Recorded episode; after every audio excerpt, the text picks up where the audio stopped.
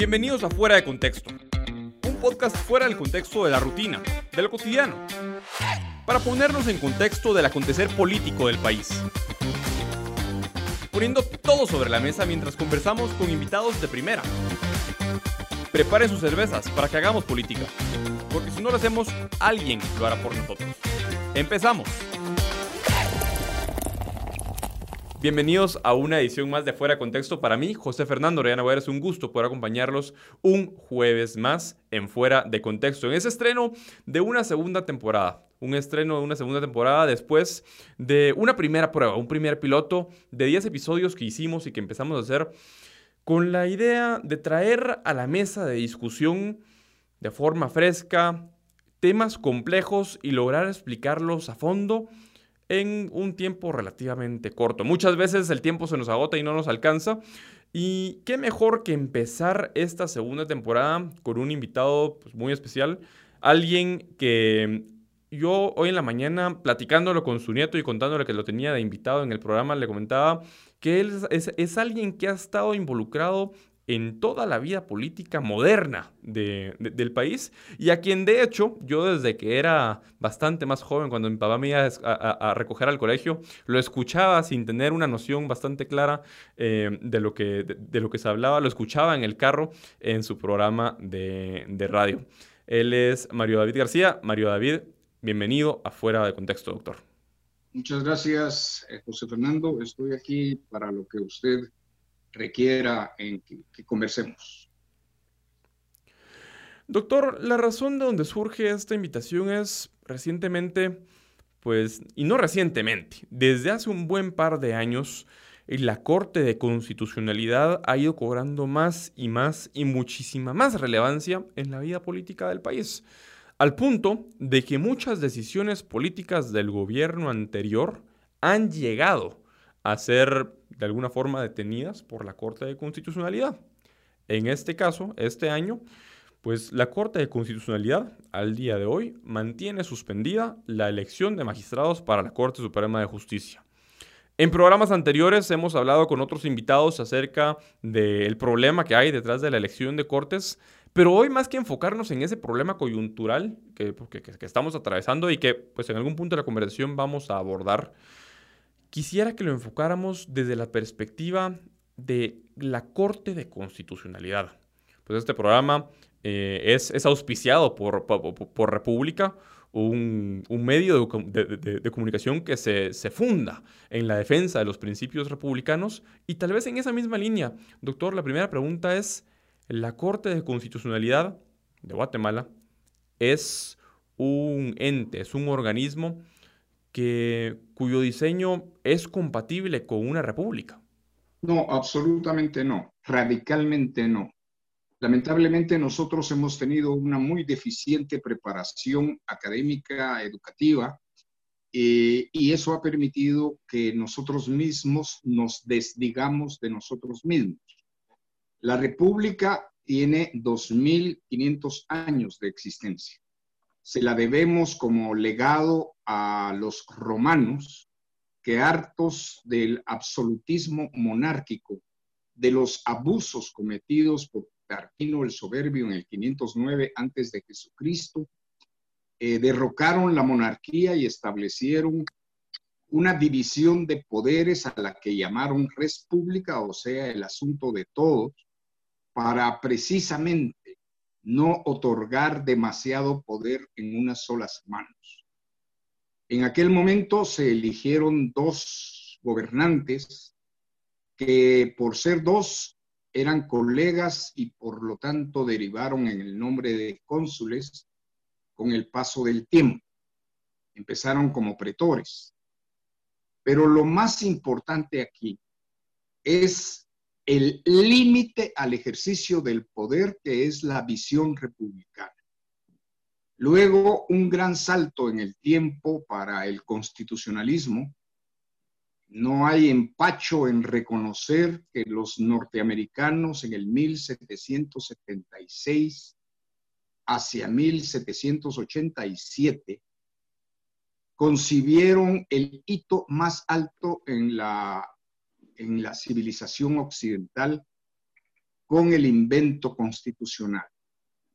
Se habla de constituciones, incluso Aristóteles lo hizo, respecto de la Hélade, o sea, del conjunto de ciudades, estado griegos, pero eran equivalentes semánticamente a estructuras político-jurídicas, no la constitución como surge a partir del 5 de enero de 1776 con la constitución escrita primera de la colonia llamada New Hampshire. Luego vienen otras colonias haciendo lo mismo, lo propio, hasta derivar en una constitución federal que las agrupara a todas. Y esto es eh, realmente interesante porque no se hace un diseño perfecto antes, sino se va perfeccionando sobre la base de ideas razonables, inteligentes, novedosas y sobre todo libertarias. Los norteamericanos en su visión constitucional atraparon el espíritu romano de la República, o sea, imponiendo límites al ejercicio del poder de quien fuera gobernante. Por supuesto que anclaron los elementos para desarrollar su idea constitucional, incluso muchísimo antes, 2200 años antes de la propia, eh, del propio establecimiento de la República Romana con con el eh, códigos de Hammurabi y otros tantos códigos de ley escrita. La ley escrita es fundamental para otorgar seguridad jurídica y certeza en la disposición y en límite a la arbitrariedad de quien tiene el poder y juzga.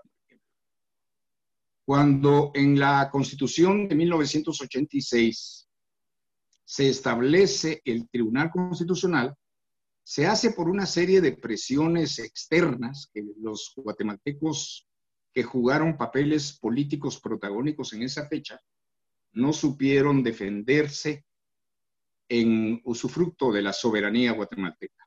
Y se dieron.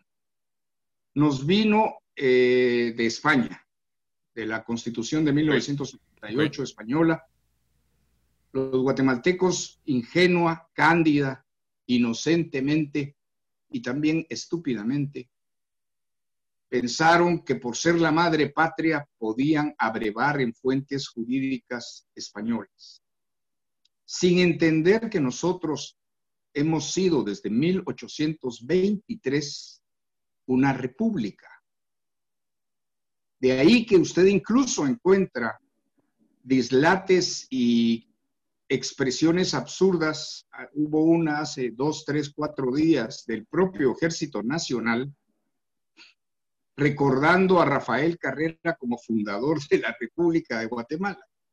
Y esa es la mayor estupidez que se pueda decir y es perniciosa, porque desdice de nuestros orgullos nacionales.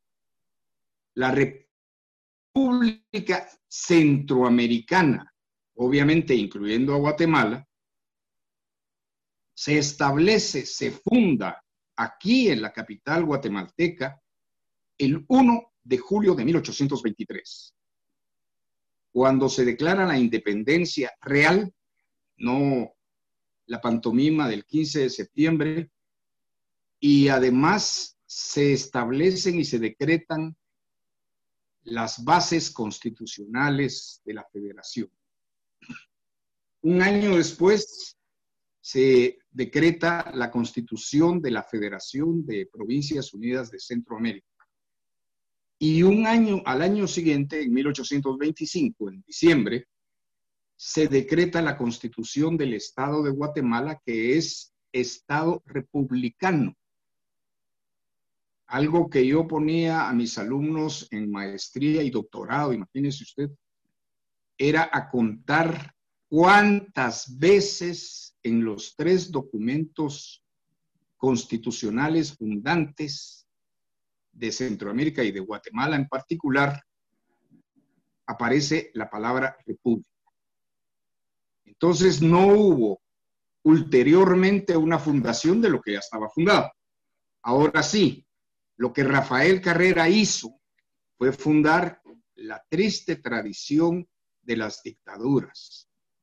Fue el primer dictador que tuvo Guatemala. Doctor, creo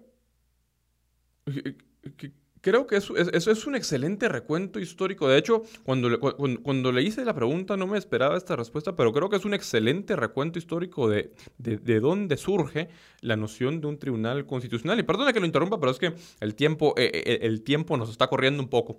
Pero en esa, en esa misma línea de lo que usted menciona, pues la constitución y el constitucionalismo como tal surge y a muchos se les, ha olvidado recientemente, más por la naturaleza de nuestro diseño constitucional, que la constitución, las constituciones precisamente surgen como mecanismos para limitar el poder.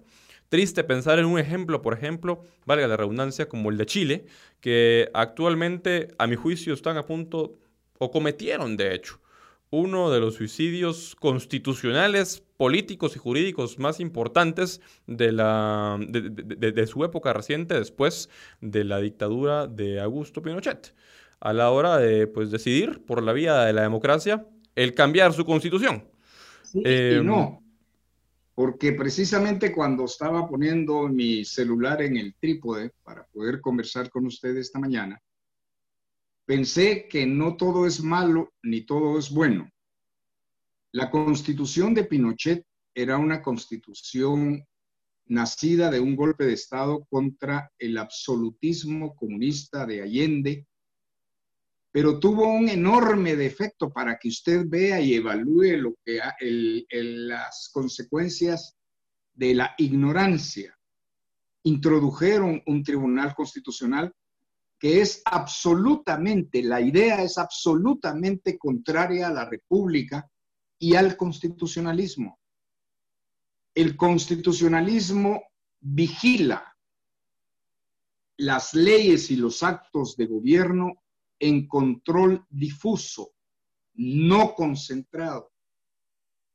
La idea de concentración del control constitucional nace en 1918, con la caída del imperio, del poderoso imperio austrohúngaro, cuando eh, Karl Renner, un reputado socialdemócrata que se cubría con la socialdemocracia, pero era marxista.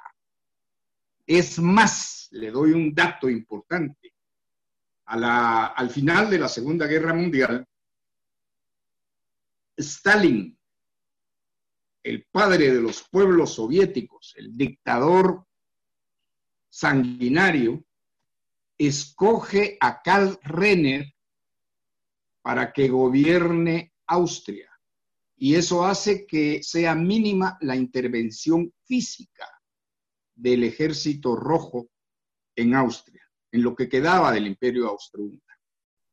Pero bueno, lo que quiero exponerle es que el Tribunal Constitucional fue idea de un solo pensador, en este caso Hans Kelsen, que la introduce en la visión a pedido de Karl eh, Renner, quien era el canciller de, de Austria de manera provisional, y ponen, decretan una constitución que dura muy poco,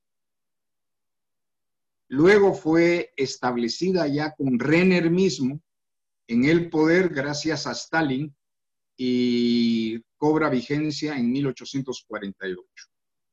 Pero lo que nosotros necesitamos entender es que esa visión con raíces monárquicas y yo le diría totalitarias es contraria a la república constitucional. La república por definición es límite al ejercicio del poder. El constitucionalismo atrapa, engulle, integra esa visión de límite al ejercicio del poder, tanto en actos como en legislación, y opone el poder del juez ante el legislador cuando el legislador es alguien que no respeta la constitución lo cual de alguna manera puede ser hasta frecuente. Hay un elemento interesante que quedó en el olvido y fue que Kelsen había ido más lejos de concebir al Tribunal Constitucional, digamos, absolutista, pero tenía algunas ventajas en su concepción inicial y era el castigo a quienes proponían leyes inconstitucionales. Es decir, habían responsabilidades del legislador. Otro elemento que es vital y que usted va a entender fácilmente es que en la concepción primaria de Kelsen, la Corte de Constitucionalidad del Tribunal Constitucional no era un órgano jurisdiccional, es decir, no dictaba el derecho, no decretaba fallos, era una Cámara Alta Legislativa negativa, con la única potestad de poder expulsar del orden legal cualquier norma que contradijera la Constitución. Esos dos elementos son interesantes. A mí me seduce el hecho de la visión kelseniana de que cualquier legislador o cualquiera que cometiera un atentado contra la Constitución tuviera la responsabilidad penal de ese acto. Y esto, como usted también sabrá, tiene anclaje en la visión jurídica eh, griega con el grafé paranomón. El grafé paranomón era, de alguna manera, una normativa que fue vigente tres, cuatro siglos antes de Jesucristo en Grecia, por el cual cualquier persona que hiciera una acusación, si resultaba ser falsa, por ejemplo, imagínese eso aplicado al Ministerio Público hoy en día, entonces el castigo que hubiese sido aplicado a quien ellos acusaban se le aplicaba al acusador. Y en esa visión también quien promoviera leyes contra la constitución, contra la estructura jurídica, también padecía ese mismo destino. Y estas cuestiones son realmente importantes. Cuando se introduce una Corte de Constitucionalidad en Guatemala, eh, se vio incluso como un gran avance y es por pura ignorancia. Yo he sostenido incluso en cátedra reiteradamente que los eh, latinoamericanos tenemos una historia de constitucionalismo que los europeos no pueden acreditar. Y he afirmado una y otra vez de manera enfática que los europeos no terminan con entender el constitucionalismo por su mentalidad monárquica. Ellos hace muy poco dejaron de ser súbditos y hay algunos, más de 10 naciones que siguen siendo súbditos. Nosotros en las repúblicas, porque somos y nos reconocemos seres humanos libres, nos damos una constitución. En las monarquías es el monarca quien graciosamente otorga una constitución a su pueblo. Pues bueno, ya, y, yo creo que ya va sentando muchas de las, de las bases históricas, de, más, de las bases históricas, los antecedentes históricos del Tribunal Constitucional. Mencionaba usted que el problema acá está en que al final es, ese poder concentrado que se le reconoce a la Corte de Constitucionalidad. Entremos al, al Tribunal Constitucional guatemalteco, a la Corte de Constitucionalidad. Pues uno pensaría, bueno, sí, la, constitución de una forma muy poética dice, pues, y, de ahí se ha agarrado la Corte de Constitucionalidad, lamentablemente, en muchas ocasiones, en algunas ocasiones para bien y en otras para mal, pero precisamente lo malo es esa arbitrariedad. Se agarran los magistrados de la Corte de Constitucionalidad del hecho de que la Constitución, de forma poética mencionaba, los reconoce como garantes del orden constitucional, como los máximos garantes del orden constitucional. Cuando uno lo piensa así, pues uno dice, bueno, sí, es, es, igual a la Corte Suprema de Justicia de los Estados Unidos. Naturalmente, tiene serias diferencias una Corte de Constitucionalidad guatemalteca con una Corte Suprema de Justicia de los Estados Unidos. En ese sentido, ¿cuáles son esos defectos que en concreto a nivel nacional tiene la Corte de Constitucionalidad que han derivado en que, pues, más que ser esa salvaguarda del orden constitucional, muchas veces terminan siendo y han terminado siendo los que están minando las bases de ese orden constitucional, están minando las bases de, la República y se han terminado de convertir en meros actores políticos a los cuales distintos grupos de interés fácilmente han logrado cooptar para sus fines. Sí, o, forman parte de esos grupos. Claro. Y hay una colusión que es evidente. Mire, uno aprende por el estudio precisamente, y usted no me dejará mentir en este aspecto, que los monopolios son perniciosos. El monopolio de la persecución penal es pernicioso. Eh, ha habido un sistemático ataque contra la propiedad privada, contra la visión de derecho privado, haciendo prevalecer supuestamente en beneficio colectivo el derecho público. Cuando se concentra en un grupo de 10 personas la garantía del respeto constitucional, usted lo que encuentra en la realidad es que estas 10 personas, como fueron los desenvíos en la redacción de las 12 tablas allá en Roma del siglo IV, V, usted encuentra que abusa. Realmente la señora eh, presidenta de la Corte de Constitucionalidad actual va a pasar a la historia porque evidenció lo que se puede hacer con un poder absoluto, que no es constitucional ni republicano.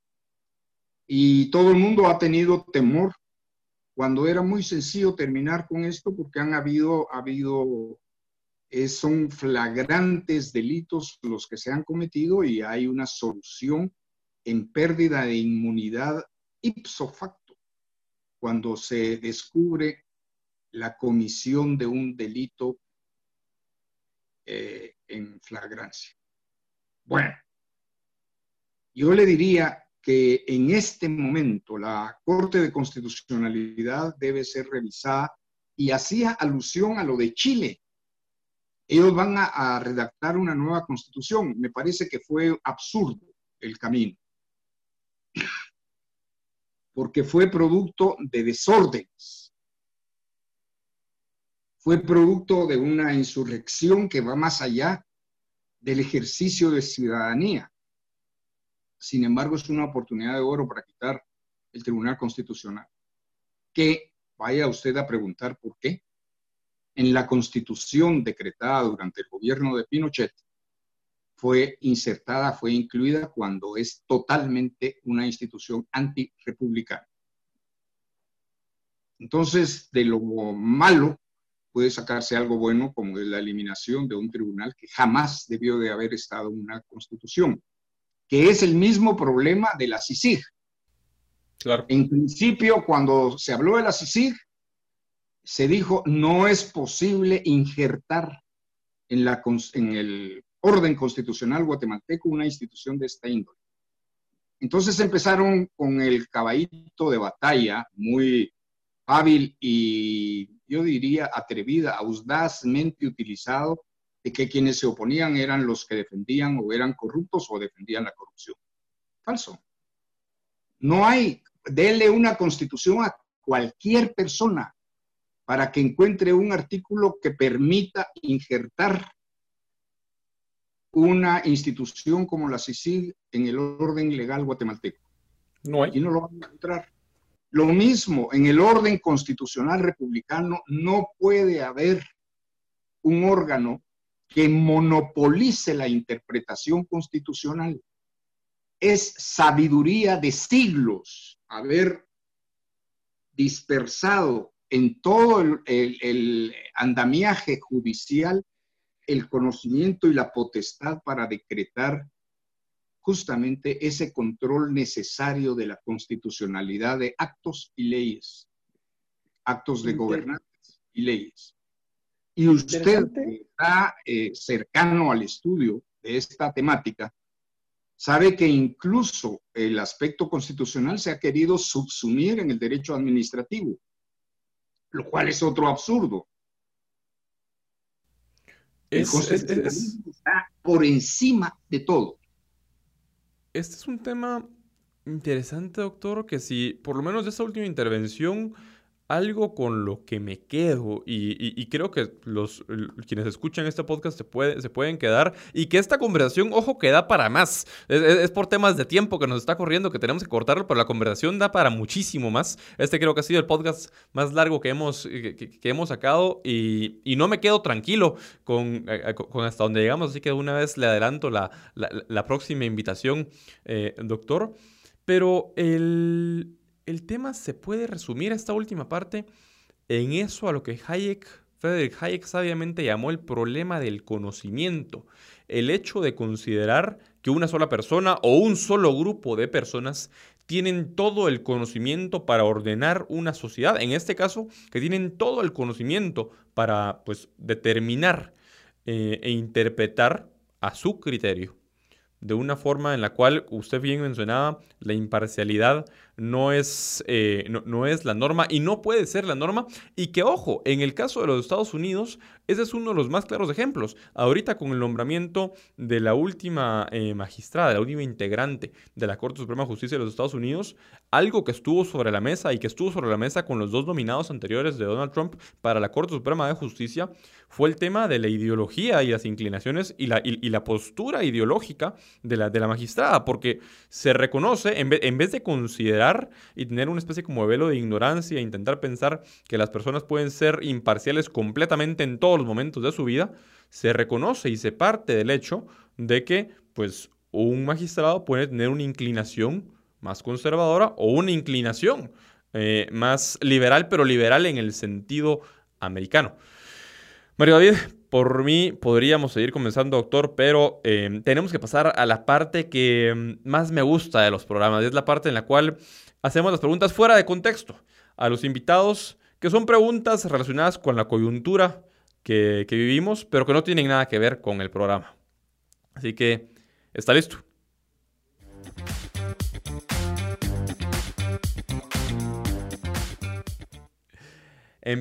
empezamos con la primera. Doctor Alejandro Yamatei. Oportunidad que se está perdiendo. Los 135 millones de quetzales que se desaparecieron de la dirección de caminos. Absurdo. De repente son los que aparecieron en Antigua, por cierto. Vacunación obligatoria. Delicado porque la salud es la salud, pero nada de coerción. Gloria Porras. Minoso. Alejandro Sinibaldi.